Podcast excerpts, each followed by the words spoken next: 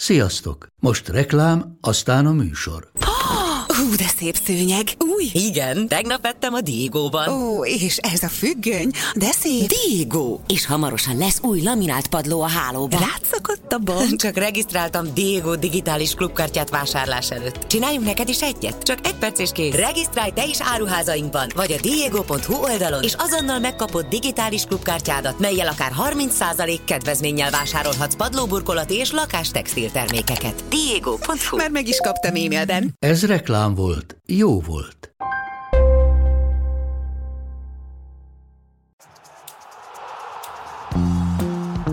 Ez a teljes terjedelem. Magyarország első futballpodcastja Baumstark Tiborral és Bognár Domával. És elérkezett a szezon egyik, legalábbis általam leginkább várt adása, a szériá összefoglaló, szokás szerint Márta Bencével, Benitóval, hát mi mással is kezdhetnénk, mint a pofon kiosztásával, ami idén kinek jár Benni. Bocsánat, először is meg vagyok lepve, hogy hívtatok, és magamnak osztom a legnagyobb pofont, mert amikor... Várjál, szezon- várjál, várjál, várjál. Ja, Imigyen. jó, jó. De így nem vagyok nagyon rajta? Na, hogy tapsoljak, vagy valami? Nem, nem, nem, jól csinálod. Oké. Okay.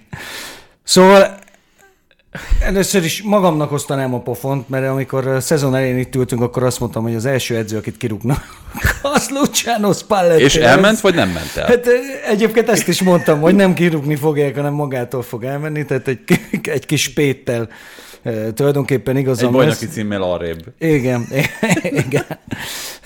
És Massimo Ferrerónak osztanám a, a pofont. Tudom, hogy kap most más jellegű pofonokat is, de nagyon-nagyon fáj a Sampdoria kiesése. És eleve az, ami egész évben történt, már a nyarat is ideértve, erre ők készültek.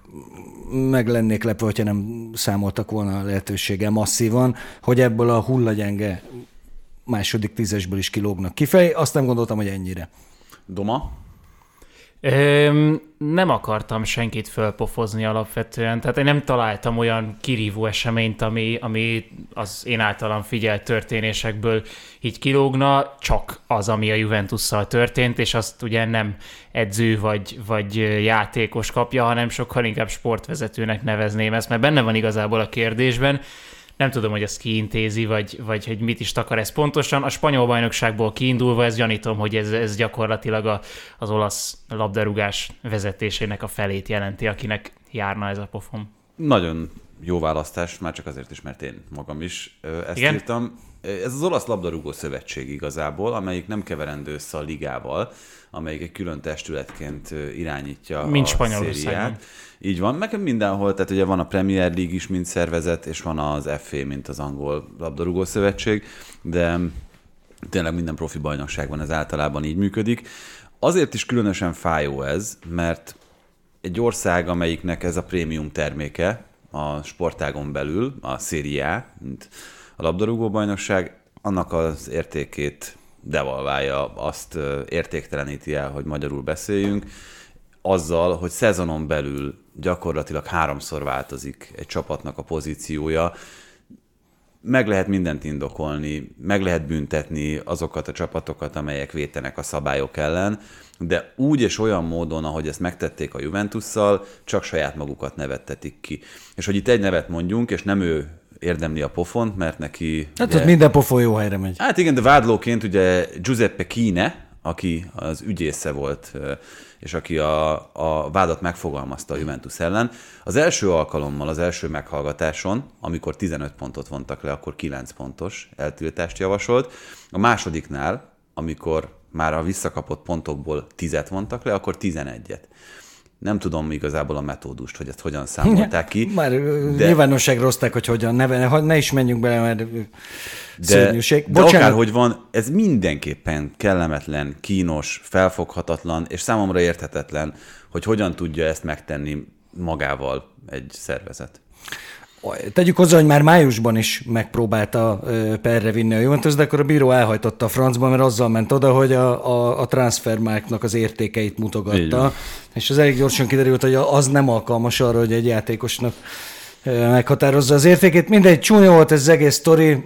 Ha egy mondatot szólhatok róla, Én az elején, amikor jöttek a Juve szurkolók ezzel, hogy Kácsopoli, Kácsopoli, mindenkit kirögtem, és most már azt kell mondanom, hogy abból a szempontból, több szempontból is van hasonlóság, leginkább abból, hogy egy a szériában napi rutinnak számító kihágásért megbüntették a Juventus-t, a többieket, akik pedig, ahogy mondom, napi szinten használják ezt a dolgot, azok meg nem kaptak semmiféle büntetést. Inkább ez benne a nevetséges talán. És nem csak a szériában számít napi szinten kihágásnak az, hogy túláraznak játékosokat, hanem sajnos a világ futballjában ezernyi alkalommal, és hogy éppen a túlárazásnak mi az oka? Az, hogy valahol fiatal szabályt hoztak, az, hogy valahol mondjuk próbálják védeni a saját országbeli játékosokat, mint ahogy az megtörtént például Angliában, és ezért egy angol játékosnak kétszer vagy háromszor akkor az értéke, hogyha országon belül vált klubot, mint hogyha külföldre igazol, az megint egy más kérdés. Csak azt mondom, hogy megint csak nem felmentve itt ebben az esetben azokat, akik vétenek a szabályok ellen, de teljesen nevetségesé teszi magát az, aki így próbálja betartatni a szabályokat, és akkor innen szerintem tovább is léphetünk, mert hogy vannak még nagyon fontos kérdések. És sokkal vidámabb. Igen, kikapja az ölelést. Doma, tiéd az első. Nem tudtam mást írni, csak Ibrát itt a, oh. a tegnapi nap eseményei után. Melyikünk mondja?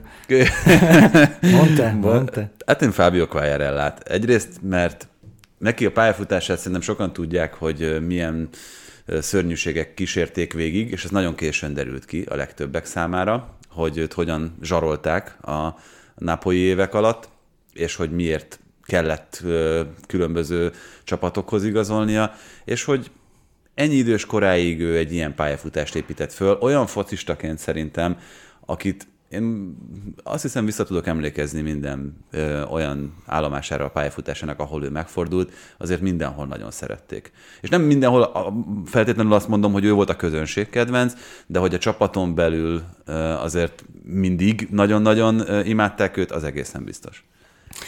Hát mi ugye beszéltünk ö, tegnap, Úgyhogy arra módosítom a válaszomat, hogy megölelném Tibit, ahogy megölelik Quagliarellát, és akkor a két olasz focis kedvencemet ölelgetem egyszerre.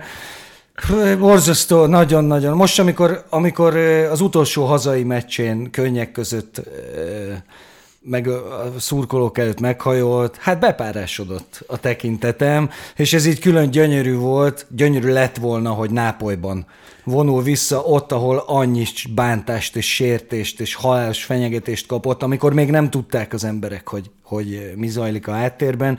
Ez így külön szép és külön epikus lett volna, ha nem esik ki közben a Szandória, úgyhogy még egyszer a pofont felre. Egy volt korrupt, ez valahogy röviden össze tudjátok foglalni? Egy korrupt textrendőr ö, zsarolta őt olyan dolgokkal, amik nem voltak igazából valósak, de miután ö, a családtagjainak a meggyilkolásával fenyegette Quagliarellát, ezért mindenkitől eltitkolva kellett olyan döntéseket hozni, mint például a Nápolyból való eligazolás, ugye emiatt, amik csak hát mennyi, 7 vagy 8 évvel később Hú, több is talán. Tehát, hát már idős több, volt, már nem a Juve-ban már volt, és onnan játékos volt szerintem. fölött ment el. Azért igen. ez egyed durvább, mint egy ellopott Fiat Panda.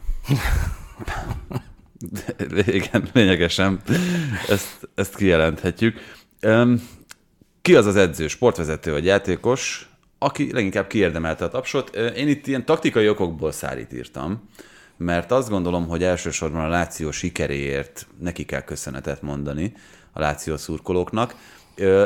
A másik pedig, tudom, hogy ez, ez ilyen nagyon megúszós válasznak tűnhet, de én az olasz foci szurkolót mondom akik olyan szinten népesítették be a stadiont, mint ahogy több mint tíz éve nem láttuk, hogy a szériában benépesítik. Mert Rómában legyen az Róma vagy Láció meccs, Milánóban legyen az Inter vagy Milán meccs. Én nagyon-nagyon régen láttam ennyi nézőt a helyszínen, és ez marha jó volt látni újra a sok, sok éven keresztül Kongó stadionok után. Egyetértek ebben, bár egy kicsit úgy vagyok vele, hogy, hogy mint az egész bajnoksággal is, hogy minden ilyen leg-leg-legre, minden vagy a Nápolit, vagy Spallettit kell mondani.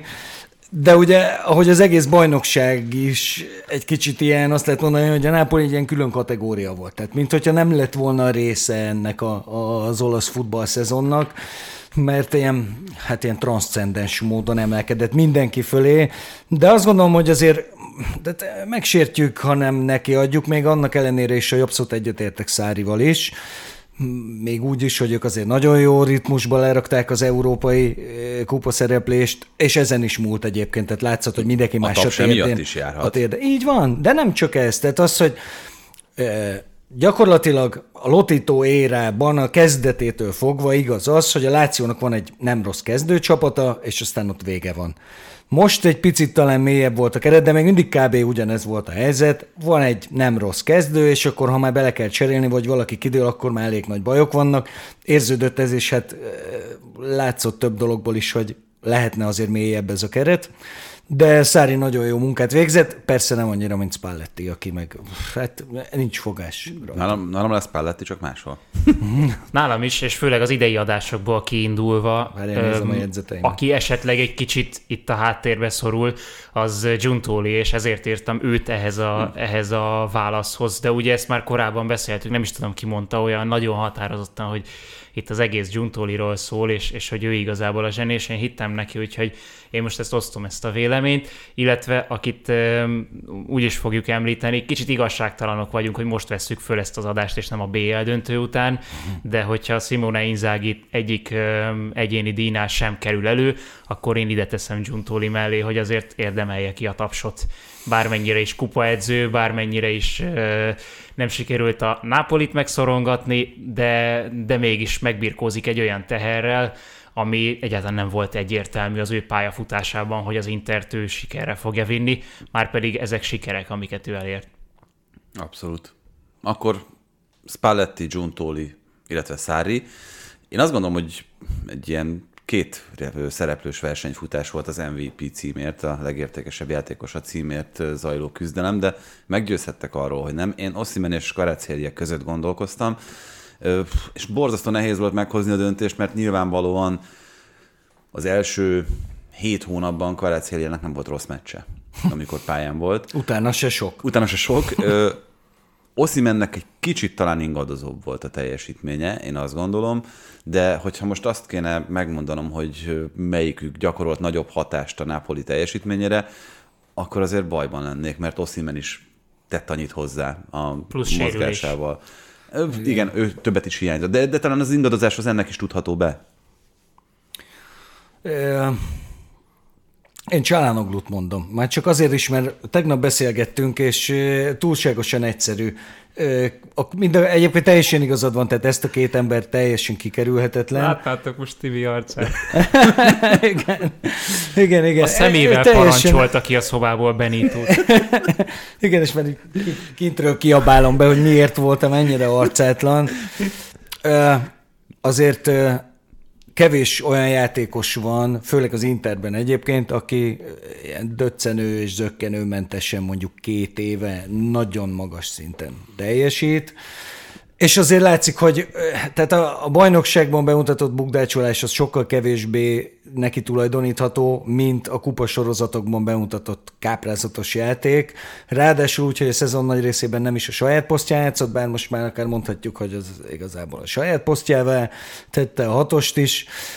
Nem azt mondom, hogy jobban játszott, vagy jobb, nagyobb hatása volt, mint a két nápolyi úriembernek, akit említesz, csak nem akarom, hogy mindig ugyanazokat mondjuk.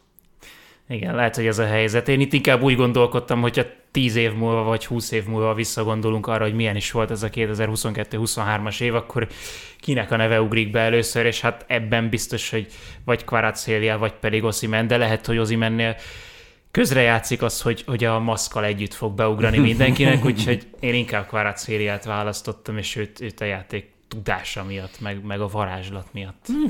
Igen, és ott ott nem lehet kérdés számomra, mert van egy ilyen kérdés még itt ugye minden bajnoksághoz kapcsolódóan, hogy ki az az edző, aki a munkájával a legtöbbet emelte a játékosok színvonalán vagy teljesítményen, hát itt a Nápolit megkerülni szerintem lehetetlen. Tehát az, hogy olyan játékosokról, akik, mert Kvaratszériáról azért valljuk be nem tudtuk, hogy ő, ő ekkora klasszis. Oszimerről már azért sejtettük, de ő is a legjobbját futotta, abszolút, mint ahogy, ahogy Kimről ez elmondható, de még inkább itt Mário Rui. Lobotka. Igen. Tehát Na jó, Zselinski. A szemétség egymás után mondani, főleg úgy, hogy én tudom, mit gondolsz Mário Rui általában. De Lob- Lobotka azért, de Lobotka is hatalmas volt. Nagyon. is egyébként. Igen, és tehát, hogy ezekből a játékosokból is olyan szinten a maximumot hozta ki Spalletti, hogy én gondolkoztam, Hat hónapig. Tehát a tavasz az már azért nem Igen. ki. jól.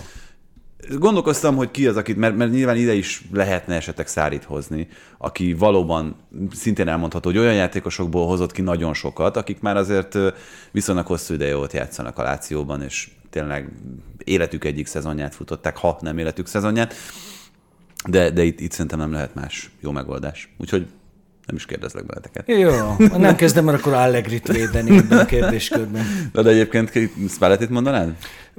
Nyilvánvaló, tehát ezt is mondtam, hogy megkerülhetetlen. Tudnék érvelni Allegri mellett egyébként. Halál komolyan mondom. Azért nézzük meg Nem ezt tudom, a csapatot, amit, erre az amit, amit behozott a, a dobogóra. De Azt a mi, csapatot. hogy ő, ő emelt a játékosok? Kinek a színvonalán? Hát mondjuk a 16 és ö, 18 év közötti kis... Miretti meg Fagioliról beszélünk? Hát meg Ealing Juniorról, meg Szuléről. Miközben, Úgyhogy miközben ezekkel, képtelen... ezekkel vert. Hány pontot vert a Milánra? De utóbb nem mögötte tudom. végzett. De így, így hogy oda-vissza kikapott a Milántól, így adott nekik. Azt 5-6 pontot, valami ilyesmi. Kettőt a végén. Kettőt csak? Kettőt csak? 62-vel Ja, zárt a Juve, és 70-nel a Milán. Igen, igen, nyerte. Biztos? Igen. Valami ilyesmi. De nem akarom, mert ott más bajok is voltak, és egy óra kellene, hogy kifejtsük, hogy mindenki értse, hogy mire gondolunk, amikor... Jó, de közben, tehát van. miköz, miközben egyébként mondod, hogy a fiataloknál ez valóban talán egy elfogadható válasz, azért sikerült elrontani egy Vlahovicsot. Hát igen, igen, van, tehát mindenkinek a, nem, nem így értem, hogy a játékosokból, hanem a csapatból. Ebben a csapatban szerintem ezzel a nagyon rosszul balanszolt, és nagyon lyukas, és nagyon nem sok mindenre alkalmas keretből szerintem nem nagyon van más edző, aki ennyi pontot kihozott volna, és akkor zárjuk ezt le, mert nagyon messzire visz. Jó, és- lehet, hogy, lehet, hogy hozzá tudom kapcsolni egy másik témához, Nagyon. de várjuk meg Doma választását edzőben. Spalletti, Spalletti Spalletti. értem én is, ott aláírom abszolút. Oké, okay, szuper. Mert hogy azért kapcsolódik ide ez a téma, mert Miret és Fagioli neve ott is felhozható, ahol egyébként Roberto Mancini kapcsolódott be ebbe a, beszélgetésben, még az előző Európa bajnoki selejtezőkör előtt, amikor azt mondta, hogy lehet ezt persze örömmel nyugtázni, hogy ennyire jól sikerült ez a tavasz az olasz klubcsapatok számára az európai porondon, de ő sokkal boldogabb lenne, hogyha mindezt nem is feltétlenül fiatal, de olasz játékosokkal érték volna el az olasz klubok. És itt ugye Bence kiírta nekünk, hogy a Premier League után, amelyik azért egy teljesen más alapokon szerveződő bajnokság, amely 68,5%-ban alkalmaz légiósokat, a top bajnokságok közül a A messze az, amelyik kiemelkedik e tekintetben, 62,6%-kal.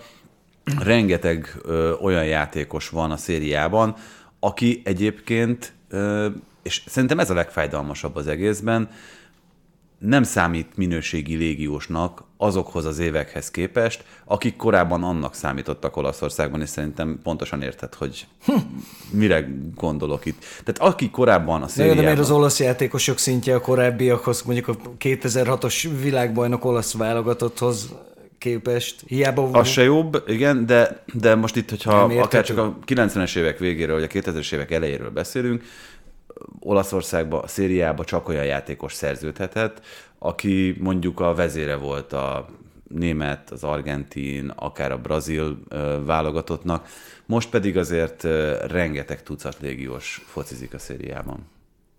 Hát a, abban a gazdasági környezetben, amiben a szérián működik, nyilván sokkal nagyobb pofont osz le egy Covid járvány, mint mondjuk az angol csapatoknak, akik Hát ilyen-olyan módon, de mondjuk megrázzák magukat és túlélik. Azért látszik, hogy a Milánnál, az Internél iszonyatos hadigazdálkodás van.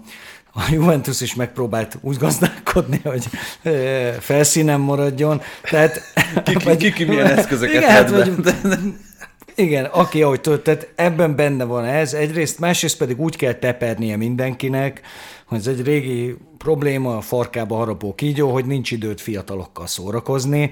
Massimiliano Allegrinek esze ágában nem lett volna, a nevét se tudná keresni, nevét se azoknak, akikből alapembert volt kénytelen csinálni idén, és ez az összes többi csapatra is azért jellemző. Egy, egy ilyen nagyon-nagyon tehetséges rác felbukkan időről időre, de hát egy, egy dolgot mondok csak, hogy áll, hogy áll csatárfronton az olasz válogatott most? Tehát meg- Retegi, Retegit ö, valamelyik olasz klub majd leigazolja, Biztos. hogy igazi olasz legyen. ne csak ilyen Argentinából életében Olaszországban nem jártam fiú. Igen. Na, ez a probléma. Tehát, hogy ilyen, ilyen a, a, a fiatal felhozatal, vagy nem tudom, hogy mondják. Valahol szépen. azért ezt szerintem a nagy csapatoknak az utánpótlásában leledzik ez a probléma talán. Ezt azért mondom, mond, megmondom, hogy miért mondom, mert a La Ligában itt a pénzügyi válságra az volt az egyik válasz, hogy a kölcsönszerződések száma megugrott. És ezek a kölcsönszerződések, ezek nem azok a kölcsönszerződések voltak, hogy akkor idehozzuk a nagy európai bajnokságoknak, a nagy csapatainak azokat a játékosait, akiket mondjuk egy évre megengedhetünk, vagy nagyra célzunk velük, hanem azt mondták sokan, hogy amelyik játékos a Real Madridnak, a Barcelonának, az Atlétikónak, az rengeteg atléti kölcsönjátékos van, a Villarrealnak, esetleg még azt mondom, hogy a Betisnek és a Sevillának nem kell, mert a Sevillának is van több kölcsönjátékosa, az nekünk jó lesz, ahhoz, hogy ne kérjenek olyan nagyon magas fizetést, hazai játékosok legyenek, de minket előrébb vigyenek, előrébb juttassanak, és lehet, hogy csak egy évig szerepelnek nálunk. Na ez Olaszországban sokkal kevésbé van meg a kicsi és, és a középcsapatoknál. Igen, miközben egyébként az út az pedig ez lenne, szerintem a helyes út. Mint ahogy most már bocsánat, de két éve ö, azt mondtam, hogy az olaszok számára az lehet a helyes út, hogyha az Európa Ligában, és aztán később az Európa Konferencia Ligában próbálnak küzdeni. Ezt megfogadták, ezt a tanácsot az elmúlt két évben. Hát küzdelmesnek küzdelmes volt, ez biztos. Küzde, de, de, de ez, ez az út szerintem. Tehát most az olasz, olasz foci, most itt tudom, hogy ez az értéket nem méri be tökéletesen, de az elmúlt két szezonban az európai koeficienset néz, koeficiensét nézve a bajnokságnak előrelépett. És hosszú távon ez is egy borzasztó fontos dolog, hogy hol állsz ebben a bizonyos rangsorban, mert annál több reprezentásod lehet, annál több pontot tudsz gyűjteni, annál több pénzre számíthatsz ebből az elosztó rendszerből, amelyik, amelyik a pénzt számolja ki neked. És ha ennek egyébként a bajnokok ligája az egy elérhetetlen fázisa, akkor ugyanezt a többi európai sorozaton keresztül tudod megtenni, és Spanyolországban sokkal, de sokkal hamarabb Nem, de ezt azért nem a felismerték. legjobbkor mondod. Úgyhogy a legjobb nyolcban három olasz volt. Azt mondom, hogy ez most meg... Jó, hát igen, de az nem egy fenntartható szituáció. Tehát, vagy azt számoljuk, hogy jövőre is majd így lesz. Hát ezt nehezen tudnám elképzelni. Nem, tehát jó, igen, de ettől függetlenül hosszú távon és fenntarthatóan, bocsánat, nem, nem feltétlenül ö, működik ez így. Ez, ez, ez az olasz foci szintje. És én azt gondolom, a következő lépés és a következő lépcső az az lehet, és az lehetne, hogy ezek az egyébként mondjuk Európa Liga, Európa Konferencia Liga szintjén mozgó olasz csapatok, Fiorentina ez esetben. Jó, hát Róma az nyilván már egy kicsit ennél nagyobb rend, de mondjuk onnan Igen? lefelé, Szerintem igen. De majd, majd erről beszélünk ö, mindjárt. De onnan lefelé szerintem az lenne a jó, hogyha a, a Fagioli-k meg a Mirettik, azok ott térnének, és ott tapasztalnának európai futballt, és ott nőnének bele egy olyan, olyan versenyrendszerbe, amivel aztán később hasznára lehetnek a, az olasz focinak. Nem most fogjuk szerintem megváltani a világot ezeket a gondolatokat illetően. Az biztos, hogy, hogy amit Doma is említett, ez működik Olaszországban is, tehát nagyon sok fiatal ö, kerül ki kölcsönbe. Egyébként most a Juve-ban bemutatkozó fiataloknak, és ez lesz a sorsa. Szerintem a következő szezonban, ha kettő lesz közülük a Lehetett volna már idén is ez, a sorsuk, amennyire tudjuk. Hát de szerencsére nem lett ez, mert kb. muszáj volt, tehát szükség volt rá, hogy ez, hogy ez így hát történjen. Ha, ha Pogba nem sérül meg, hogyha bizonyos dolgok úgy állnak, ahogyan azt szerették volna a Juvénál, akkor nem valószínű, hogy Fagioli és Miretti az ott marad marad a keretben. Egész biztos. Hát, hogy lehet, hogy ott marad, és akkor kaptak volna ilyen, ilyen négy-öt perceket meccsenként, de az, hogy kb. ilyen Fajol ilyen alapember lesz, és a legerősebb Juve-ban ott van a helye, azt, azt azért szerintem nagyon kevesen gondolták. Tehát ez egy út, és szerintem ezt csinálják az olaszok is, valami más probléma van, hogy látszik hogy egyszerűen nem elég jók az olasz futbalisták, nem bolondok egyébként az nagy olasz klubok sem, meg a kicsik se. Ha van jó olasz játékos, akkor már csak a kötődése miatt is azért a biztos, hogy azokat választanák először mint hogy légiósokat hozzanak, nincs egyszerűen. Tehát látszik, hogy, hogy valamilyen képzési probléma van, egyszerűen nem elég jók ezek az olasz futbalisták. No, három nagyon fontos meccse van még az olasz focinak bár ugye a bajnokság az már befejeződött, mert hogy lesz az Európa Konferencia Liga döntő, amelyet a Fiorentina, illetve a West Ham játszik, és ezúton is szeretnénk mindenkit arra bíztatni, hogy ezt nézzék velünk ezt a mérkőzést, mert a Soroksári úton lesz egy közönség találkozó, ahol most már elárulhatom, hogy te ráérsz, Benni? Nem tudom még biztosan, mert vettem volna jegyet, ha már biztosan tudnám, hogy ráérek. De az egész biztos, mert sokan jelezték ezt a kollégák közül, akik viszonylag rendszeresen szerepelnek teljes terjedelemben, hogy ők ott lesznek és velünk nézik, tehát nem csak velünk találkozhatok, hanem jó néhány vendégével. A műsornak 16 órakor kezdjük egyébként majd itt a beléptetés. 18.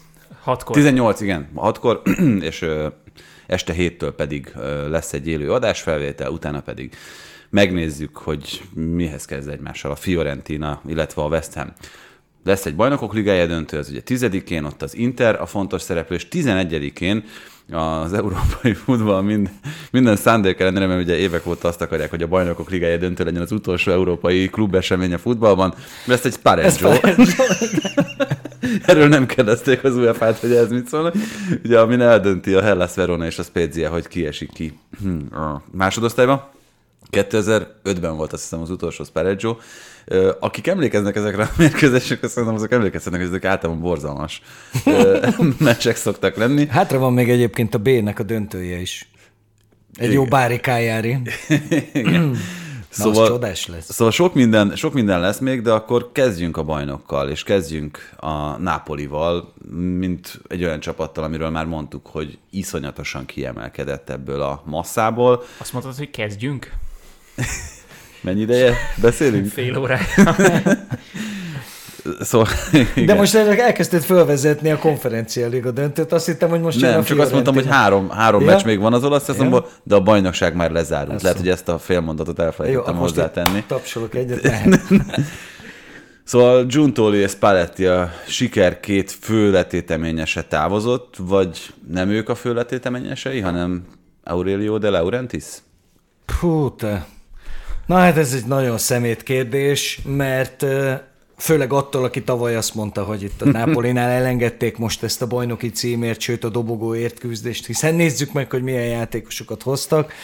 Aki hozta, ez ugye nagy valószínűséggel Giuntoli, és aki kifizette ez meg De Laurentiis, ebből az egyik kiesett, és látjuk, hogy melyik a fontosabb a kettő közül, tehát a szem és az, az a fajta ilyen, nem, szem igazából, amivel kiszúrta ezeket a futbalistákat.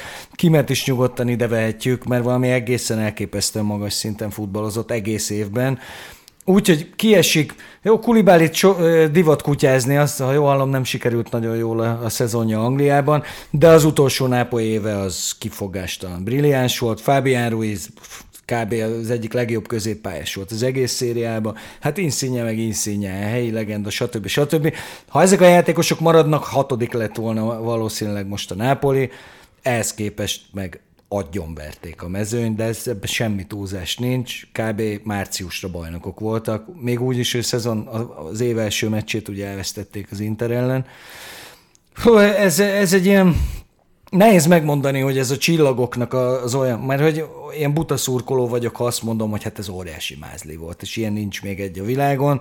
Zsuntali meg valószínűleg, ha itt ülnek, akkor csak így mosolyogna bajszalt, hogy hát ő ezt azért így nagyjából látta előre, hogy ez benne van. Érdekes, mert Márko Rossi, magyar szövetségi kapitány elsősorban ebből a hármasból De Laurentiis emelte ki, mondván, hogy ő az, aki a legrégebb óta viszi ezt a projektet, és nagyon-nagyon ritkán nyúlt mellé ezekben az időszakokban, és ezt azért nem lehet, tehát ugye Giuntoli megtalálása is Abszolút ezt tükrözi, meg azért azt nem lehet mondani, hogy a Napolinál bármikor nagyon kapkodtak volna, hoztak furcsa döntéseket, mint ahogy itt ez a szinte teljes sorcsere volt a nyáron, de azért az idő meg az eredmények többnyire őket igazolták. Akkor is, amikor Rafa Benitez szerződött oda, akkor is, amikor Mázzárinak bizalmat. Figyelj, Rafa Benitez egy olyan, olyan Nápolinak az alapjait rakta le, ami aztán később ö, Szárival csúcsosodott ki. Tehát Na jó, de mondjuk Kályámon- egymástól az edzői spektrumon távolabb lévő embereket el, Ez így van. Sarrit- Jó, de, de pont azért mondom, hogy, hogy ezek érdekes, meg furcsa döntések voltak, de valamiért mindegyik a maga Beniteznek idejében. nem adom, ezt az biztos. Mit, hogy ő, Ahogy ő bárminek lerakta az alapját, azt én nem adom. Azt nem adom. Ő vitte oda Kulibalit, akit előbb említettél, meg Kajahont például. Hát, köszönjük szépen, Kályáhon. Kályáhon nagyon nagy de még, volt. Hát volt egy időszak, amikor nem volt hosszú, és mondjuk nem a bajnoki címért harcolt vele a Nápoli, de én Kályáhont, amikor elindult Firenze irányába, még egy kicsit úgy voltam, hogy na, még lesz benne egy lendület. Figyelj, olyat nem láttál még annyira gyengét, amilyen Jó, de, de Igen, ebben, is, igen, ebben, is, ebben volt. is rohadt jó a Napoli, hogy nagyon jó időpontban engedi el a játékosokat. Vagy a legtöbbjüket. Igen, igen, igen. De ez szerintem Giuntoli. Hát, aki csak a pénzt adja, az adja a pénzt, és hagyja a munkát olyanokra, akik... Hát Azért, azért De Laurentiis sokkal több annál, mint aki a pénzt adja, szerintem. Tehát ő, ő, ő, ő azért a nyakába akasztatja mindig az aranyat. Igen, hát persze. Hát én láttam is neki az elsőt, amit a nyakába akasztott, ott sétált el velem előtte, nagyon, azóta is a szívembe zártam egyébként. Minden filmjét megnéztem. De az, hogy egytől egyig az összeset, de hát az az, az egész út, amit ő bejárt, ugye ő 2003-ban a C-ben vette meg a Nápolit. Igaz, hogy nem kiestek, hanem kizárták őket ugye ilyen anyagi problémák miatt. És most nem olyan rég olvastam egy cikket, ami így, hát így nem kijelentette, hanem így eh, véleményezte, hogy abba volt egy kis köze De Laurentiisnek, hogy ott a C lett belőle, mert ugye B-ben drágább lett volna megvenni őket, úgyhogy érdemes volt így. De maga ez az egész út, amit bejártak Nápolyban, ahova az ember nem visz pénzt, mert, mert miért, miért csinálsz Nápolyba egy csapatot, semmi értelme nincs, és mégis, és vitte éveken keresztül, átdolgozta, újra gondolta, és az, hogy most odaértek, az, ez, ez valami fergeteges volt, főleg úgy, ahogy. Tehát ez, Mondok valamit, ti jobban ismeritek az európai klubfutballt nálam. Én azt mondom, ősszel nem volt két jobb csapat a Nápolinál egész Európában. Ezt nehéz Hát egy volt. Na, azért mondom, egy biztos, tehát ha gondolom a City-t. Igen, mondom, azért a City-t láttam én is egy párszor játszani, hát az valóban egy más szint. Bár azt is mondom, hogy ez a, a BL döntőben szerintem Guardiola ráböketett volna, hogy melyik csapattal ne játszon, a háromba benne lett volna az Inter, akivel nem akarna játszani. Ez valószínűleg így van. Kettő dolog még a Nápolival kapcsolatban, és akkor innen tovább ugorhatunk. Ha már itt beszéltünk arról, hogy a spektrum ennyire távoli pontjain lévő edzők követték egymást már a korábbiakban is, itt is rengeteg névvel dobálóznak. A legfrissebb ezzel kapcsolatos hír az az, hogy az olasz labdarúgó szövetségnek cáfolnia kellett azt az értesülést, mi szerint Mancini-t megkeresték volna, de Egyelőre csak a sajtó dobált be neveket, ez nagyon, ez nagyon fontos. Folyamatosan hárít az a De Laurentiis, aki azért titkán hárít, hanem inkább nyilatkozgat mindenféle hülyeséget. Itt, és tényleg az olasz sajtó találgatásai alapján Nagelsmann, Luis Enrique, Conte és Italiano az a hány név? Négy Mancini mellett, akit rendszeresen bedobálnak a csapathoz. Kontét mennyire megnéznéd a Napoli kispadján, te jó ég? Mert nem, nem csodálkoznék semmin Kontéval kapcsolatban. Most egy, egy ilyen szezon után odaültetett Kontét, nem tudom, szerintem pihenjen egy évet a jó Antonio, most ez nagyon ráfér, mert ez az utóbbi Spalletti? Hát Spalletti nem fog pihenni szerintem. Maximum most pihenget három-négy napot, megvárja, amíg beszárad a tetkója, és Szerződésben marad a Nápolival, tudtommal. hát... Jó, de nem tud, hogy tud, ha Nápolynak lesz egy másik edzője. Tehát Hát ez, ez megoldják azért az Jó, ezt klubban. megszokták, igen. Nagelsmann én is hallottam, azt szerintem ez egy jó pofa pletyka, és Luis Enrique-nek pedig nagyon örülök, ha nem jön vissza Olaszországba. Ugye sokan emlékszünk a Rómánál bemutatott csetlés botlásra.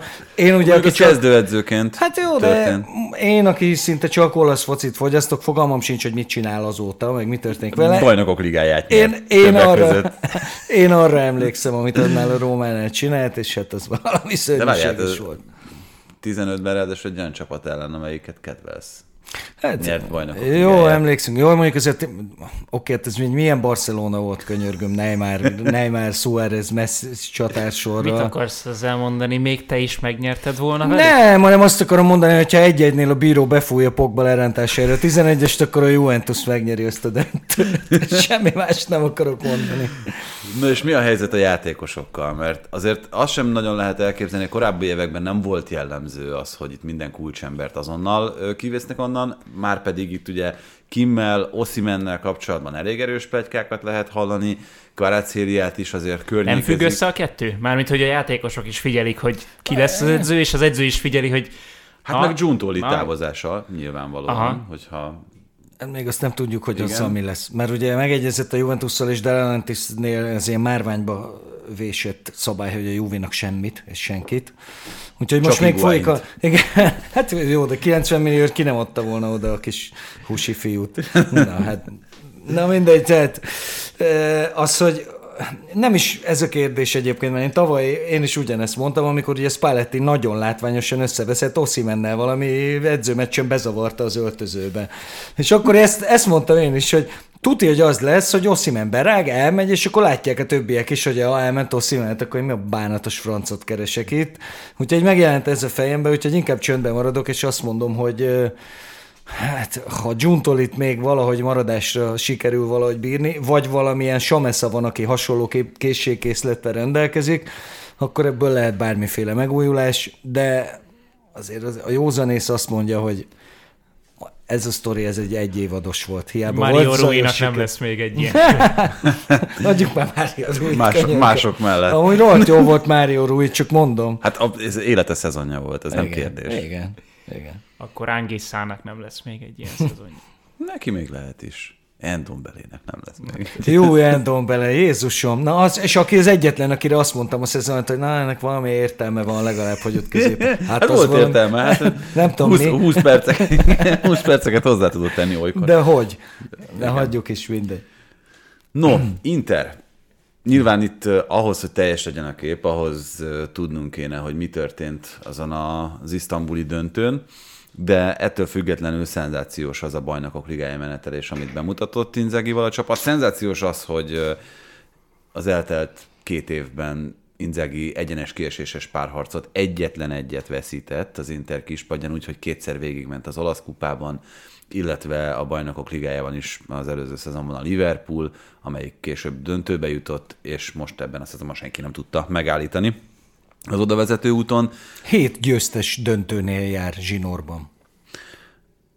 elképesztő, hogy, hogy mit tud Inzaghi, hmm. amit, amit más nem. Mert ez, ez már nyilván egy ö, véletlennel nem magyarázható eredménysor, ö, meg az, hogy ő milyen meccsterveket tud kidolgozni, legyen az ellenfél a Barcelona, a Milán, vagy, vagy éppen bármelyik európai nagyágyú, akkor azt látod, hogy, hogy az Inter az nem kizárólag a szerencsének köszönhetően nyer.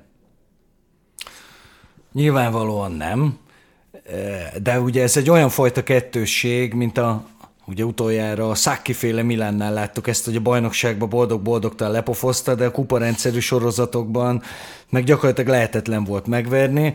És pont amit, fel, amit felhánytorgattak sokan Inzáginak, ugye ne felejtsük, hogy télen ez a, a nagyon trending volt, ez a, az Inzági out hashtag mindenhol, hogy nem tudja motiválni a játékosokat, sokszor tényleg ilyen poroszkálnak a játékosok, nem nagyon értik, hogy mit akar, plusz nem tud cserélni. A cseréi azok gyakorlatilag mindig az ellenfél cseréi igazából. Tehát, hogy ezek a dolgok nagyon sokat nem változtak szerintem. Az történt, hogy tavaszra, és ezt nem tudod másnak betudni, csak és kizárólag Inzáginak, valami elképesztően jó formában lendült az Inter, és egyébként már a bajnokságban is. Tehát ott még azért a fontos BL meccsek környékén még pereceltek néhányat, de egyébként a bajnokságban is nagyon meggyőző, nagyon jó teljesítményeket nyújtott a csapat. Hát a kupákban meg ahogy kellett. Tehát kiejtettek, ráadásul nehéz ágon mindenhol, mert az olasz kupában, tehát a BL sorozatban szerintem olyan sokkal nehezebb sorsolása talán csak a Citynek volt náluk. Nagyon nehéz csoportból jöttek, azért ezek a portugálok is, oké, okay, ez, ez nem az volt egyik portugál csapat sem, mint amit tavasszal láttunk, vagy bocsánat, ősszel láttunk, tehát erősebbek voltak, de az a profizmus és az, hogy a, a kulcs pillanatokban nagyon jó koncentrálva, nagyon szervezettem, az, az egy, az egy Hát borzasztó... ez, a kulcs szó, ez a szervezetten. Tehát, hogy ezzel lehet a kupákban nagyot menetelni. Igen, egyrészt, bocsánat, másrészt az, hogy minden játékos a csúcsformába lendült, legalábbis a, a fontos meccseken csúcsformába játszott, olyanok is, akik a szezon első felében teljesen használhatatlannak tűntek, mondjuk volt, aki az is volt, mert sérüléssel bajlódott, vagy abból jött vissza, de nézzük meg most ezt az Intert. Lukaku újra talán nem kiabálom el, de régi fényében csillog, nagyon jó játszik, és nagyon hasznosan. Nagyon jó játszik együtt Lautáróval, ami azért nem volt mindig jellemző rájuk.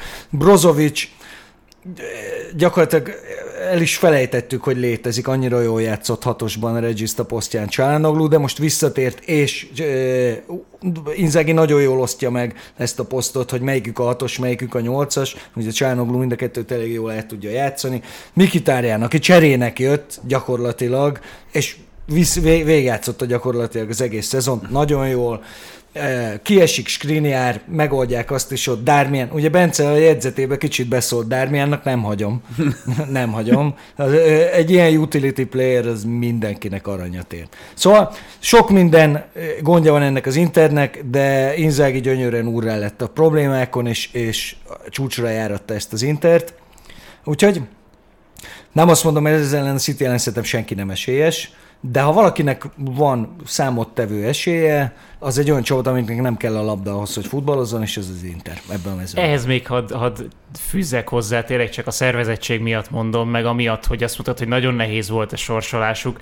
Most, hogy így visszakerestem, az a Porto elleni párharc, amit egy nullával húzott be végül az Inter hát az se nézett ki olyan nagyon jól. A Benfica ellen az, hogy nagyon korán vezetést szereztek idegenben, hogy 2 0 val behúzták azt a meccset, ott is védekezés volt azért a, a nagy része, és nagyon sok olyan meccs volt, ahol, de, ahol erre alapozott a, az Inter. Jó, de azért ne csodálkozzunk rá, hogy 0-2 után Úgyhogy ott ugye rangadók jobbra-balra a bajnokságban, és akkor még azért nem volt biztos, hogy az Inter odaír a BR-re. Azt mondom, hogy nagyon tudatos és nagyon profi volt az Inter, és a kulcspillanatokban minden ellenfelénél jobb volt, mindegyiknél.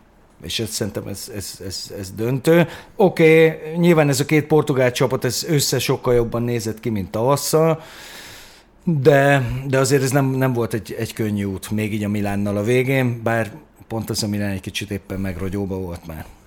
Sőt, megrogyott.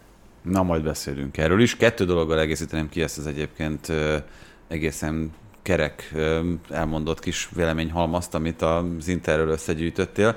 Az egyik az az, hogy szerintem eltitkoljuk az igazságot, hogyha azt mondjuk, hogy esetkelt, meg, meg bugdácsolt ez az Inter a bajnokságban. Szerintem egy nagyon-nagyon magas színvonalat hozott végig a, a bajnoki meccseken is. Ha itt beszéltünk arról, hogy nem feltétlenül a szerencse döntő faktor abban, hogy valaki hosszú éveken keresztül ennyire kiegyensúlyozott nemzetközi, meg hazai kupasorozatokban, akkor ugyanezt el kell mondani, hogy az Intert azért elég keményen sújtotta a bal szerencse, főleg a szériás meccsein. Nagyon sok olyan pontot hullajtott el, ahol teljesen nyilvánvalóan az Inter volt a jobb csapat.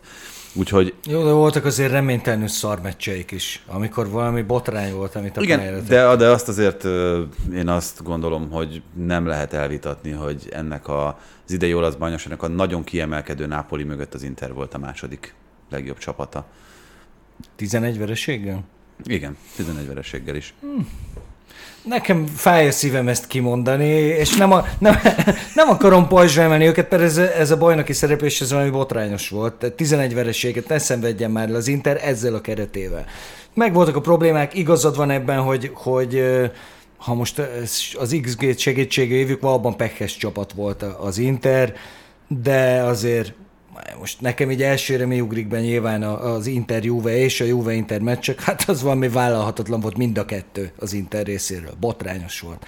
Úgyhogy ugye nem sokkal a, a, a, előtte meg megverték a Nápolit, amelyik még azért az a teljes fegyverzetében felálló Nápoli volt. Úgyhogy rapszódikus volt, és adom, hogy ez a, a, a Nápoli mögötti legjobb csapat, kettővel, mert a Láció a második A Láció egyébként nagyszerű idényt futott, és még egy, csak még egy apró kiegészítés, hogy azért akárhogy is nézzük, Mkhitaryan, Brozovic, akit említette, de már, hogyha Csálhánolóra nézzünk, akkor is azért igen, Ácserbi hátul igen csak öregecske csapatnak tűnik ez az Inter. Jéko. Igen, bocs, ki is, ki is felejtettem ebből a felsorolásból, de egyébként lehetne még, tehát hogy azért nyilván uh, D'Ambrosio, meg mindenki, akit itt említettünk, túl van a 30 Annyit írt Bence? 28 és fél év volt az keretnek az A keretnek az átlag, ami azért nagyon brutál. Hát rutin, barátaim. nem, nem, kell, nem kellenek a fiatalok, felesleges is. De igen, tehát itt azért vannak, vannak olyan problémák, amik eh, mondjuk így, hogy megoldásra várnak még az internél, de ez minden, minden csak Inzáginak a, a, a koronáját fényesíti, hogy hogy órá tudott lenni ezeken. Őszintén szólva, szerintem az Internek a szezonja úgyis parádé. Így, hogy még a szuperkupáért rommá verték a Milánt is, megnyerték az olasz kupát, bementek a BL döntőbe. Szerintem a legtöbb Inter szurkoló úgy is van vele. Meglátod a nézettségéből a csapatnak, amit te is említettél. Úgy van vele, ja, hát tíz veresség legyen annyi, dobogó, kit érdekel. Itt azt írta Bence, hogy ha nincs a pontlevonás, a Juventus már idén is a bajnokság harmadik legjobb, harmadik, negyedik legjobb csapata lett volna, és sima. Ö, a harmadikat azt, azt kikérem magamnak. hát, hogyha azt nézzük, hogy akkor Napoli interláció nálam akkor a sorrend, akkor legjobb esetben a negyedik helyre fér oda. A Juventus, ezt megadom egyébként, tehát hogy, hogy a negyedik legjobb csapata volt, és akkor már említettük Fádzsolit Miretit, úgyhogy rájuk nem is feltétlenül muszáj kitérni. De van még valaki, akit szerintem mindenképpen meg kell említeni, Rabió, aki, aki egy olyan szezont hozott, amiért nagyon régen vártak tőle a Juventusnál, úgyhogy ennek megfelelően távozik is. Drága barátom, azért örülök nagyon, hogy szóba hoztad, mert nagyon sokat gondolkodtam az adásmeneten, hogy kit pofoznék fel még nagyon szívesen, és azt kell mondjam, hogy Adrien Rabió egy mocskos zsoldos, és nagyon szívesen felpofoznám. Nézd meg, hogy ennyi idő alatt, amit a Juventusnál töltött, mikor játszott jól. Akkor játszott jól, amikor a francia válogatottal közelgett a világbajnokság, és egyébként a VB-n is nagyon jól játszott. De a VB előtt a Juventusban is hú, volt egy pár olyan meccse, hogy egy Juve szurkolónak nem az jut eszébe, hogy úristen, mennyire jó ez a Rabió, hanem az, hogy az anyádat te rohadék, hogy ez hol volt eddig, hol volt két éve ez, amit látjuk, hogy tudsz, és egyébként is Rabióra ránézel, és azt mondta, hogy ennek a világ legjobb középpályásának kell lennie a csávónak. Nagy hosszú lábaival, jó, gyors, jó, nem az induló sebessége, inkább ilyen tankhajósan gyors, de e, jó, erős, nagyon sokat fut, jó ütemérzéke van, jó szeret, nagyon jónak kéne lennie. Na, akkor volt jó, amikor tepert a francia válogatottért, most tavasszal meg azért, mert tepert a jó szerződésért, amit remélem, hogy megad neki valaki, és elmegy jó, uh, Torinóból, mert hiába ő volt a legjobb középpályás, nekem nagyon nehezemre esett kedvelni őt. Pont emiatt. Igen, sok olyan játékosnak jár le a szerződése, van akinek most, van akinek jövőre, akiknek a fizetésén viszont akár spórolhat is a Juventus, és majd amikor a Milánról beszélünk, akkor is ezt majd fölhozom, meg egyébként, hogyha európai topklubokról beszélünk, akár itt ugye a Manchester United kapcsán is ez sokszor szóba került, vagy ugye a Barcelona szerintem ennek tökéletes példája. Sokszor az a gátja egy klub fejlődésének, vagy egy nagy klub előrelépésének, hogy nyilvánvalóan jó játékosokkal hosszú távú szerződéseket kell kötnöd, és őket borzasztóan meg kell fizetni. Ha ezt sikerül egy kicsit kiküszöbölni, attól olyan mozgékonyabbá válik a, a klub minden szempontból, de lehet, hogy elveszíti azt a nagyhatalmi státuszát, ami, amit egyébként szeretne megtartani. Ez egy, nem akarok nagyon filozofálgatni, de ez szerintem egy érdekes felvezetés a Juventusszal kapcsolatban. Igen, nem így gondol rá az ember, mert aki ennek ilyen napi szinten az életének a része a Juventus, az már egy kicsit egy lépéssel hátrébről vizsgálja ezeket a dolgokat. Valójában Beppe már ott a távozása volt az első szög a Juventus koporsójába, illetve az ő Sameszának, Fábio Pareticsinek a kinevezése, aki pont eb- ezen a vonalon haladva azt mondta, hogy mint a részeg milliómos, hogy hoz egy olyan csomó játékost, akiről ő azt gondolta, hogy jó, meg bevallom én is, meg hát nagyon sokan azért azt gondoltuk, hogy ezek jó futbalisták, és a világ pénzét odaadta nekik száz évre előre, na erre jött. Ha, ha nagy csapat, ha nagy klub akarsz tenni, akkor nem Hát, Nem távolodhatsz el ettől a De- de nem, játékos mert- politikától. De eltávolodhatsz, mert látunk ezerféleképpen fölépülni A Napoli az nem pont egy ellenpélda? De, Még de, de. Osimhen-től függetlenül is? De, de a, a Napoli ö, nem lesz egymás után kilencszer bajnok, mint a Igen, Juventus igen, volt. ez igaz. Tehát, hogy itt ez a, ez a különbség szerintem a kettő között. A a Milán sem lett egymás után kilencszer bajnok a 90-es évek elején, de ugyanezt a nagyhatalmi státuszt Ezzel... Szerintem kétszer se egymás után. Valószínűleg nem. De ugyanezt a nagyhatalmi státuszt azt ezzel teremtette Ne, meg, hogy végállomása volt, végállomása volt klubok, vagy játékosoknak.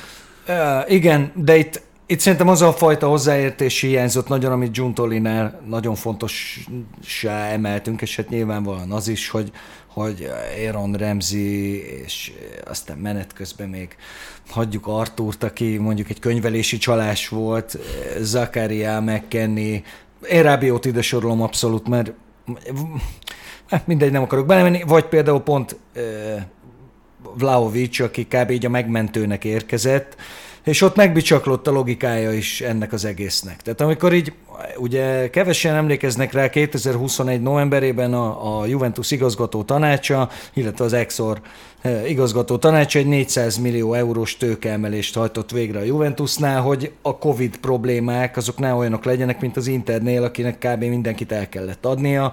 Az Internél, a Milánnál azóta is folyamatosan hadigazdálkodás van. Tehát a Juve úgy nézett ki, hogy beveszi ezt a kanyart, és odahozta Vlaovicsot, mint ennek az új projektnek a, a, a legfőbb emberét. És hát akkor most itt kellene rátérnünk Allegri-re, meg arra, hogy, hogy mit gondol a futballról. Bizony, ő a, ő a kérdés, meg ő a legfontosabb kérdés. Ügyesen lavírozott szerintem ebben a szezonban, mert fölemelt, tehát hogy abban igazat adok itt a műsor elejé vitának a kapcsán, hogy valóban emelt ezen a Juventuson, azzal, hogy meglátta, hogy bizonyos fiatalok beépítésével ez a Juventus ez, ez erősebb és sőt kiegyensúlyozottabbá tehető, de nem vagyok meggyőződve arról, hogy Allegri a, az alkalmas személy arra, hogy a az új és mozgékony Juventus-t azt, azt újraépítse, hogyha értitek, hogy mire akarok célozni. Hát szerintem, aki akár egyetlen Juve meccset is látott idén, az teljesen egyetért veled. Én mondom neki, hogy ha egyet láttál, mindet láttad. Tehát, voltak ilyen, ilyen kilengések. Hát a... nem azért, tehát hogyha valaki megnézte Róma-Juventus, vagy Juventus-Róma volt? Az a 0-0? Fú, de rossz meccs volt. Szerintem az a, az a szezon legrosszabb meccse volt.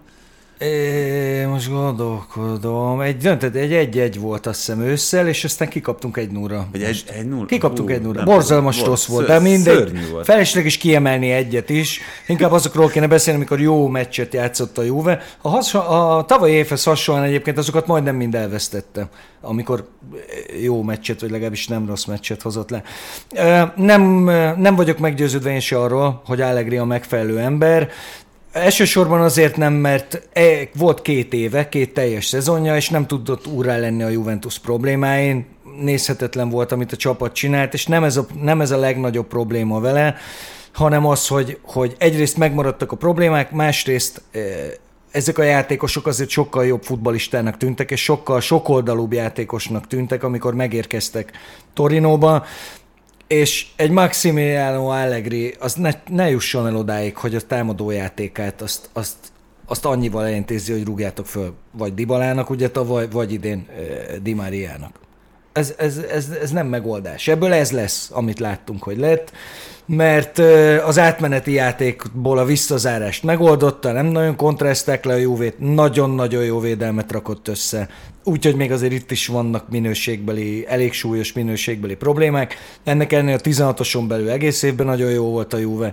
Jók voltak a kapusai, megoldotta a csapatvédekezést is, de ez, ez kevés. Tehát a Juventus edzőtől ez nagyon kevés, még akkor is, hogy olyanról beszélünk, aki korábban rommá nyerte magát, és menet közben meg ne, De valahol erre is számítottunk Madridnak. a szezon előtt, nem? Én nem. Tehát, hogy Én nem. ha nem mire? Hogy megoldást Európa talál bizonyos problémákra? Nem, egyelőre, őszintén szóval először nem számoltam azzal se, hogy a BL csoportból kiesik, mint a szaravonatból, de hát az, ugye, az, nem, az nem nagyon volt kérdés ott, amikor a vért izzadva sikerült a jó nevű, hú, ki Maccabi Haifa, valamelyik izraeli, de már nem is tudom, hogy melyik. De az, az, az, na ott volt például egy jó meccse, a, a hazai Paris Saint-Germain elleni meccs, amit szűken vesztett, csak el- az, az egy jó meccs volt, hogy jól játszott a Juve. De nem sok ilyen volt. Láció a következő. Itt ugye, ha megnézzük az XG adatokat, amit már nézhettünk akár az Internél is, akkor itt azt láthatjuk, hogy messze a szezon legnagyobb felülteljesítője Szári csapata. 51,1-es XG-re lőtt 60 volt a csapat, 41,3-as XG arra 30 gólt kapott, ez majdnem 10-es XG különbség. De még az a 60 lőtt gól is milyen bűnrossz 38 meccsen amúgy. Hát egyébként igen. Szárizmu. Szárizmó úgy, hogy egyébként megalkotott megint egy olyan csapatot, amihez első ránézésre nem voltak meg a megfelelő játékosai, és, és mégis működött, de hogyha most egy valakit kell kiemelni ebből a lációból, akkor, akkor nem Provedelt mondanátok?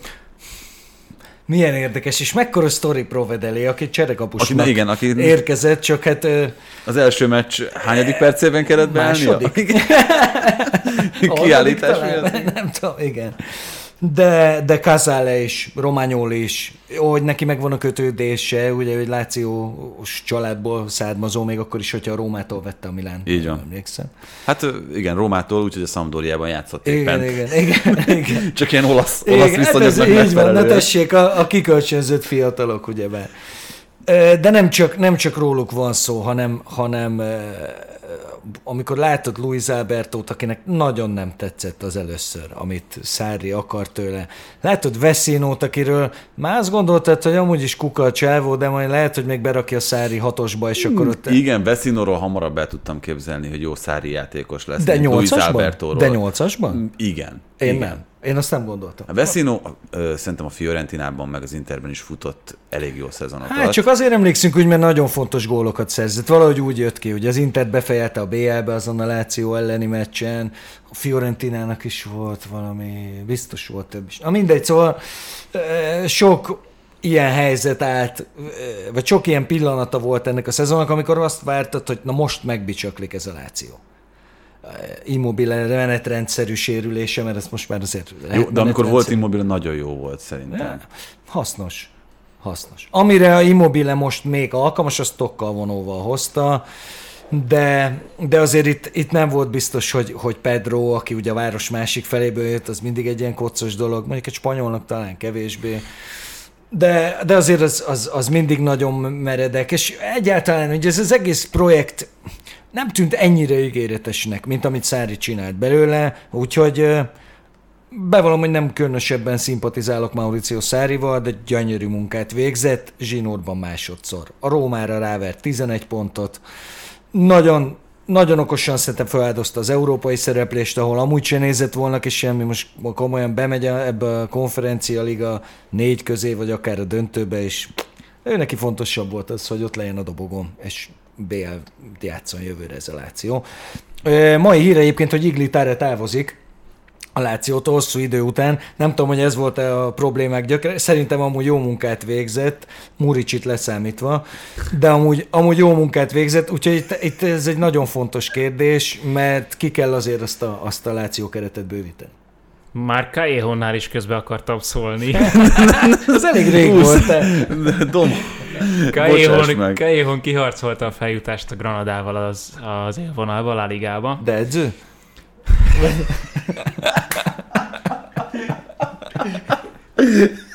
Bocsánat. Nem, Minden, amit pályán. tanult, tanult, az hasznos volt neki edzői karrierje során. Na de Muricsit tudni kell használni. 15 Igen. gólos szezonja volt a La Ligában. 15. Nem tudok vicceset mondani erre ez magában. Igen, egyébként valami lációs fórumon olvastam, hogy nem megy neki rosszul. Hát, szóval Murici a Láció elmúlt két évtizedének a legdrágább igazolása, ahhoz képest úgy nézett ki, mint egy ilyen levezető bácsi Sanyi. Ja, mondjuk, tehát ez egy Patrikot is például Táre vitte oda. De Hosszú, jó- hosszú, évek óta, hosszú évek óta alapember ennek a, a Lációnak. Most már kevésbé alapember, mondjuk most az utolsó fordulóban játszott meg, én sokkal jobban sokkal jobban játszik mostanában, mint oké, okay, átkoztuk mi is sokáig, főleg amikor még a, a Simona Izegi féle háromvédős rendszerben, hát abban rettenetesen nézett ki. Mert Voltak már, én sokat kutyáztam, úgyhogy nekem muszáj is kimondanom, hogy, hogy azért Patrik sokkal megbízhatóbb, mint mondjuk két éve. No, Ö, itt most pár dolgot átugrottam, ami fontos lett volna, de nem érdekes, mert hogy lassan kicsúszunk az időből És még a Milánról egy szót se beszélt. mostanáig, mert hogy jön a Milán, amelynél szerintem a legfontosabb, és ami a szurkolók számára talán láthatatlan maradt, az az, hogy milyen korlátok között kellett mozognia ennek a klubnak, meg az előző években is milyen korlátokat betartva kellett minden pénzügyi manővert végrehajtani. Ugye akkor, amikor megvolt a klubnak a, az európai porondról való kizárása, amit, hogyha jól emlékszem, akkor egy szezonra teljesítettek és felfüggesztették a, a második évet a Milánnal kapcsolatban, akkor elfogadott egy olyan konszolidációs tervet a klub, itt Maldiniék vezetésével, amit azóta is be kell tartani. Tehát megvan az, hogy ami egyébként a Financial Fair Play-ben egy hosszabb időtáv, hogy mennyi ideig, mennyi veszteséget írhatsz le, azt a Milánnál gyakorlatilag két évente ellenőrzik, és ezért adódhatott elő az a helyzet az előző nyári átigazolási időszakban, hogy nem arról volt szó, hogy Jerry Cardinale nem kíván pénzt áldozni az új klubjára, hanem egész egyszerűen olyan szűk keretek között mozog a Milán, ami nem teszi ezt lehetővé. Most Ebben a szezonban azzal, hogy megvolt a bajnokok ligája elődöntő, meglett ismét a bajnokok ligája indulás, még hogyha nagyon koccosan is, de összejött, illetve, hogy ilyen szintű bevételeket sikerült elkönyvelni a klubnak jegybevételekből. Ugye az Inter elleni mérkőzésen megdöntötték az olasz csúcsot, itt bevételben, hogyha jól emlékszem, akkor ilyen 12 millió euró körül volt a jegybevétel csak arra a mérkőzésre. Az És ez tök jó, hogy majdnem csak a felét viszi el az önkormányzat. igen, adott, adott is némi plusz mozgásteret a csapatnak, például a Puma azzal, hogy sikerült ismét kiharcolni a bajnokok ligája indulást, azzal, nem sikerült valójában kiharcolni.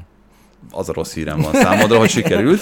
Jó, hát nem tudom, hogy ha én a Pumának a jogásza vagyok, akkor megjegyzem, hogy jó, adunk 35-öt, de csak azért, mert valójában siker. Igen, ö, szóval az egy kicsit nagyobb nyújtózkodási lehetőséget ad most a klubnak, de itt még mindig arról beszélünk, hogy ez a nagyobb nyújtózkodási lehetőség is Loftus Cheekre, Daichi Kamadára és olyan És a projektjátékosokra. Leao hosszabbításra. Így van, Hát az, a legnagyobb, az a legnagyobb tett. Négy olyan játékosa volt a Milánnak, amelyikkel hosszabbítottak, és ezek mindegyik nagyon-nagyon jelentős fizetésemeléssel járó hosszabbítások voltak. Hogyha jól tudom, akkor 18,5 millióval lesz a következő szezonban a Milánnak a bérköltsége nagyobb, mint amennyi ebben a szezonban volt, ami nyilván egy kockázatos lépés lehet, de hogyha a Milán tovább akar haladni azon az úton, amelyiken, amelyiken haladt az elmúlt években, akkor ez egy szükséges is volt egyben, mert másképp nem lehet megtartani Leót, másképp nem lehet megtartani Tonálit, Benassert, vagy éppen Tomorit, hogy ezt a négy játékost emeljem ki. Jó, én is mondok négy nevet. Deketelere, Donnarumma, Kessié, Zaniolo. Hát ez négy különböző eset. Abszolút négy különböző eset. A, a, a, a közös bennük az, hogy ott a külső szemlélőként mondjuk úgy, hogy nem végzett kimondottan jó munkát a Milánnak a vezetősége, hiszen a, a három legértékesebb játékosa távozott tök ingyen, egytől egyik. Nyilvánvalóan eh, nem kárhoztatom a vezetőséget, és ahogy Deketeláréval sem, mert egy, egy, abban konszenzus volt egész Európában, hogy ez egy borzasztó tehetséges srác. Nem, ne is írjuk le végleg, mert akár még egyszer csak átszakadhat a gát, és később belőle. Mondjuk a következő szezonban. például akár a következő szezonban. De ezért mondom, hogy, hogy hogy mondjam, tehát a Milán vezetőségének, a munkájának a megítélése az azért nem csak azoknak a szurkolóknál vegyes, akik csak azt látják, hogy "Ah, miért ment el ingyen, miért nem veszük meg Zaniolót, meg stb. Igen, de bocs, csak ö, kiegészítésként, a, hogy itt azért Donnarumma és Kessi esetében a két És legjobban... Csalánogluéna. Hát ab, ö, ezzel lehet, hogy elrontottad a, azt, amit mondani akarok, mert, a, bocs. Mert ott a két legjobban fizetett játékos ment el a Milántól.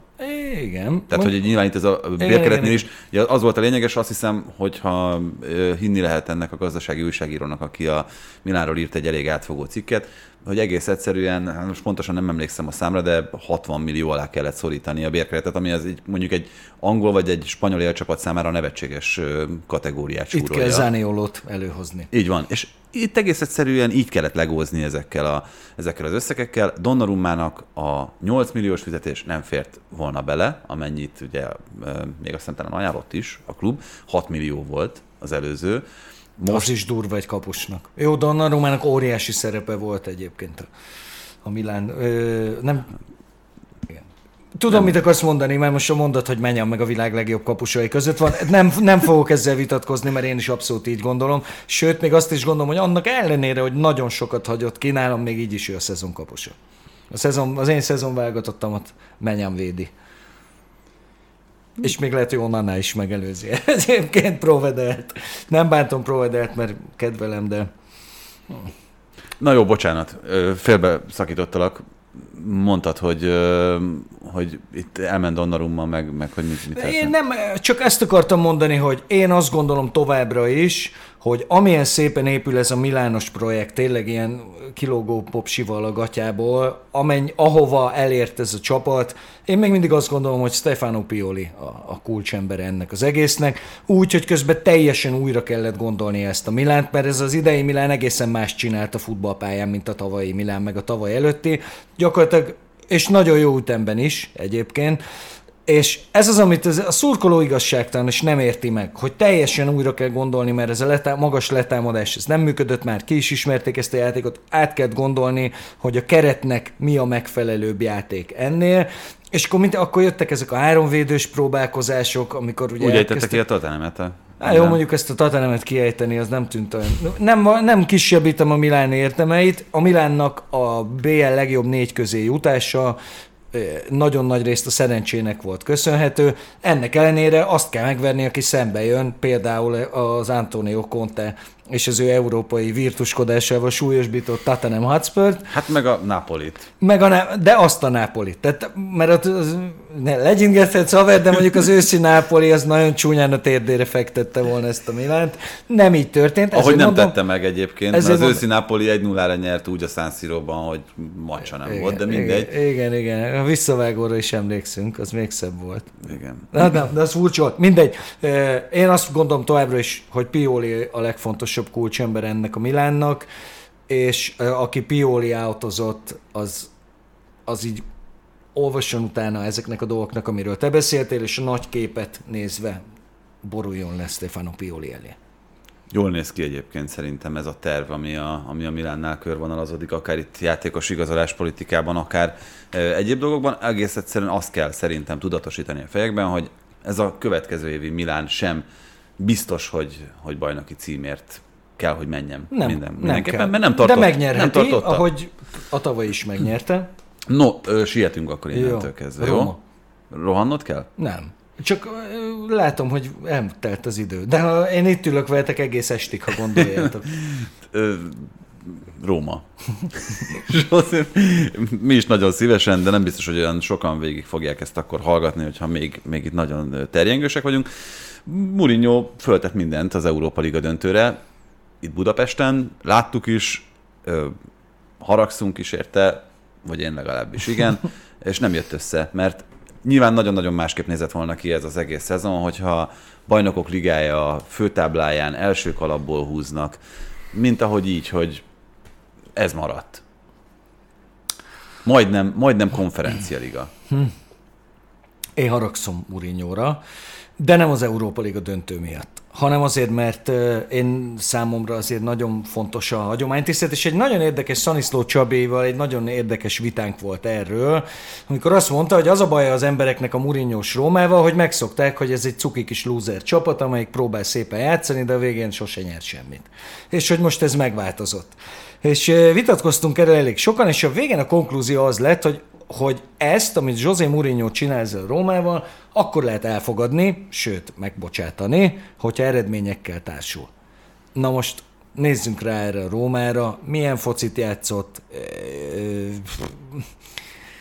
És oké, okay, azt is adom, hogy, hogy itt azért ebben nagyon sok kényszer volt, és ezért például én pont az Európa Liga döntőjéért nem vagyok rá mérges, mert szerintem azt, ott, azt jól akarta csinálni. Zsozé, ugye az volt a kérdés, hogy a Dibalának az 50 percét maximum, azt hova rakja a meccsen, szerintem jó helyre rakta, meg is jött a vezetés.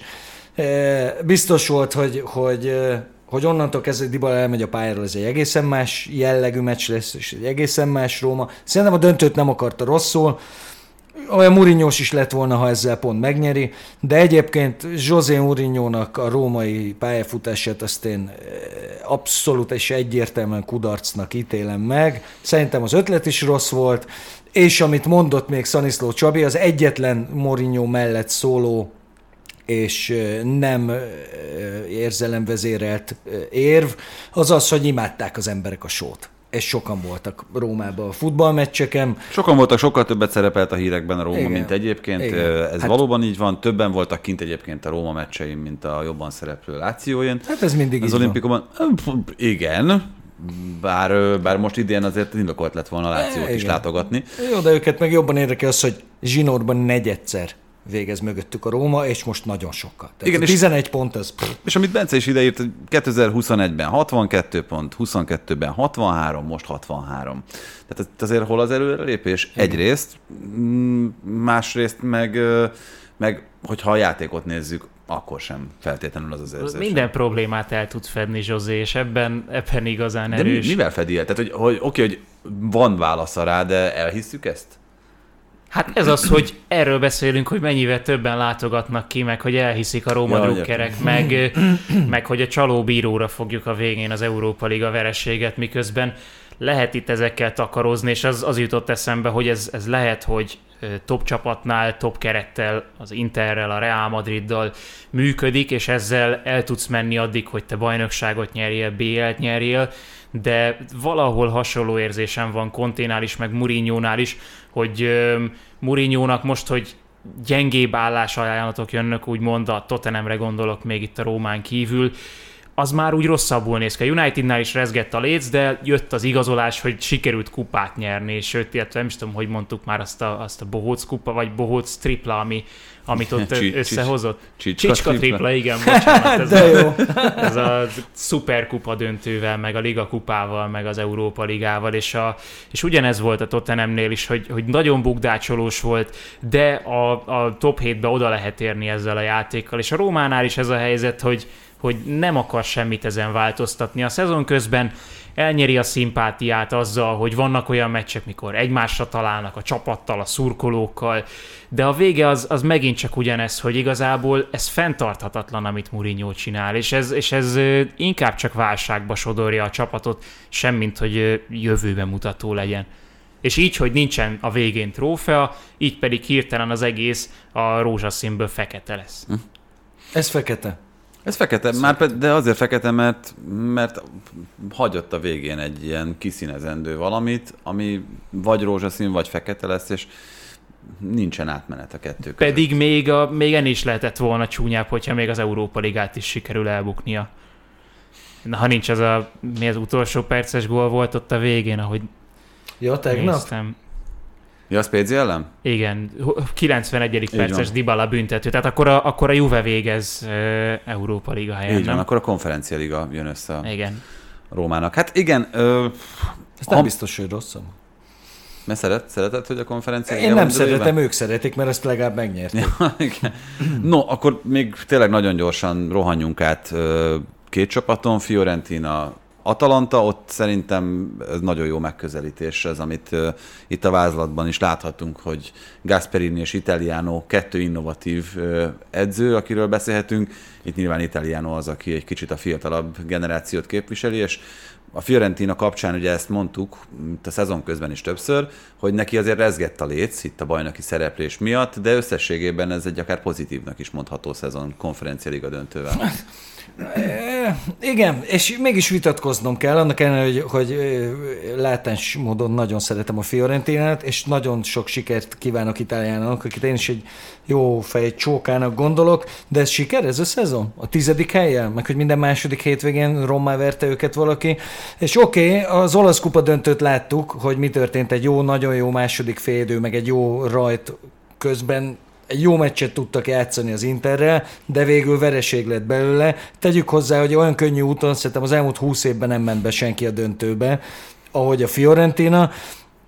És hát ez a, azért végignézve ezt a konferencia ligát, ugye ezt szintén Szaniszló Csabi fogalmazta meg tök jól, az körülbelül egyenérték azzal az olasz kupát megnyered. Ma, körülbelül olyan erősségű csapatokkal találkozol. Most ezt a West Ham-et én nem tudom belőni, hogy mennyire erős csapat, de azért abban megegyezhetünk, hogy talán nem a Fiorentinának áll az ászló ezelőtt a döntő előtt. És ha az sincs meg, akkor mi van? Akkor az van, hogy két ezüst, hát az, az oké, okay. de közben a bajnokságban meg nagyon sok, és nagyon sok ilyen kellemetlen vereség. Tehát hm. ez azért nem annyira nagyon jó. A Fiorentináról még beszélgetünk majd szerdán, az EKL döntő felvezetésében. Az Atalantának ez csak egy kifutott rossz év volt, vagy, vagy erre készüljünk? Már nekem eleve az, hogy négy védővel látom ezt az Atalantát, én már azon, nem, nem önazonos. Én már azon teljesen ki vagyok. Meg Gasperini egy kicsit mutatja azt, ami szerintem a, a, az ő felfeleivelő, pályafutásának a felfeleivelő részében problémát okozott például az Internél, amikor nagyon csúnyán megbukott, nagyon gyorsan, hogy egy síkú, most azért új dolgokat csinál ezzel az Atalantával, és eredményesnek lehet eredményes, bár itt ugye megint bejön az a kérdés, hogy ez mennyire erős most ez az olasz bajnokság, és ez a széria úgy általában, de ez nem áll annyira jól ennek a csapatnak. Ami korábban kerested, hogy mikor játszik az Atalanta, és eszedbe se jutott elkapcsolni, idén egy kicsit ilyen se, se íze, se csapat volt. Voltak jobb meccseik, eh, rangadókon is, de de azért olyan nem lelkesített be semennyire. Ez az Atalanta pedig tőlük azt várjuk. Na látod, megelőzték a Rómát a végén, tehát hogy ötödikek lettek, és akkor arról beszélünk, hogy amúgy ez a Róma, ez akkor most a sikerszezon, hmm. vagy nem sikerszezon. Igen, jogos. Monza és a Hellas Verona kapcsán, és ez itt akkor a záró téma, én egy dolgot gondoltam, és a kettő szerintem tökéletesen összekapcsolódik, hogy Szoktuk itt mondani, hogy persze keretminőség mennyire fontos, de mennyit számít egy-egy edző. Itt a Monzánál is a szezon közbeni edzőváltás segített abban, hogy a csapat a szezon egyik legpozitívabb meglepetése legyen, mert nem volt ugyan nagyon gyenge a kerete ennek a Monzának, hát, de, de azért Paladinoval egészen másképp nézett ki, illetve a Hellas Veronánál az egyébként azóta már Marseille-ből is távozott Igor Tudor, mennyivel többet hozott ki az előző szezonban, egy ilyen nagyon-nagyon jól látható tüske volt minden csapat körme alatt, most meg most meg csak ilyen a senkit nem érdekli. körme alá férkőzött be. Hát eleve az, hogy ők még a Spareggioig elvergődték magukat, az, az, az egy pozitív dolog, a kevés közül, ami elmondható erről a csapatról. Közben meg veszőparipámtál nem is volt olyan adás, amikor nem mondtam el ezt, hogy a széria eladhatóságának annak borzasztóan rosszat tesz az, hogy egy Sampdoriát ennyire magára hagynak és kiesik. És hát ne felejtsük el a Veronával is, az egy, egy, egy egykori bajnokcsapat búcsúzik, ha búcsúzik. Egyébként azt nagyon kevesen tudják, de a speciális bajnokcsapat, csak ugye nem, nem hivatalosan a háború alatt Igen. egy ilyen háborús bajnokságot nyertek 42 meg. vagy? 42-ben a Róma nyerte, köszönjük szépen, innen Igen, is, aha. 43. 43. 42-ben még végig ment úgy, hogy a bajnokságban ott is vita, vitatkoznak ezen, hogy, hogy a Rómának az mennyire volt jogos, mindegy lényegtelen. Én borzasztóan sajnálnám a Hellaszt, hogyha ha távozna, mert ez, az egy futball gócpont és egy, egy nagy múltú csapat, de közben meg rohadtul megérdemelnék ők is, mert ugyanazt az attitűdöt vették föl, amit tavaly a Genova, meg a Cagliari, meg idén a Sampdoria, meg a, a Verona, hogy ránéznek a mezőnyre, tele van ilyen elsőbálozókkal, meg ilyen se gazdaságilag, se se, hogy oda nem illő csapatokkal, és azt mondja, hogy na jó, hát kettő, ezek közül kell legalább háromnál kevésbé rossznak lennünk, és a tavalyi lecke is kevés volt, mert, a, mert a Szamp az esélytelenül esett ki. Gyors kérdés csak a végére. Ez a Szamp 19 pont, ez... ez, az ez A szerzett góljaikat nézd meg, hogyha ki akarod futtatni az arcodból. 24, ez, ez valami negatív csúcs, gondolom. Nem tudom, ez valami vicc. De ez egy vicc, igen. Az egy vicc. És ez az a vicc benne, hogy ők ezt tudták.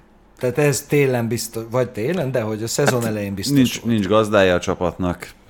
Nincs terv egyelőre, tehát hogy ez nem tudom, hogy hol áll meg, ugye most a Benevento és a Spal két nem olyan nagyon régen az első osztályban előfordult csapat, nyilván a Sampdoria azért egy komolyabb utolsó 30 évvel büszkélkedhet, mint az említett kettő, de ők meg sem álltak, hanem most a harmadosztályba zuhantak, miközben egyébként egy Bence is írta, a Párma, a Palermo vagy a Brescia az marad a következő szezonban, és egészen biztosan a másodosztályban. Hát sajnos ez is véget ér. Benni, köszönjük szépen, hogy Én köszönöm szépen a meghívást.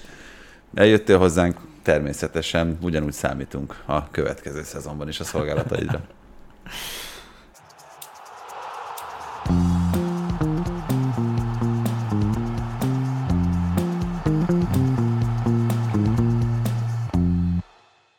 Ez a műsor a Béton közösség tagja.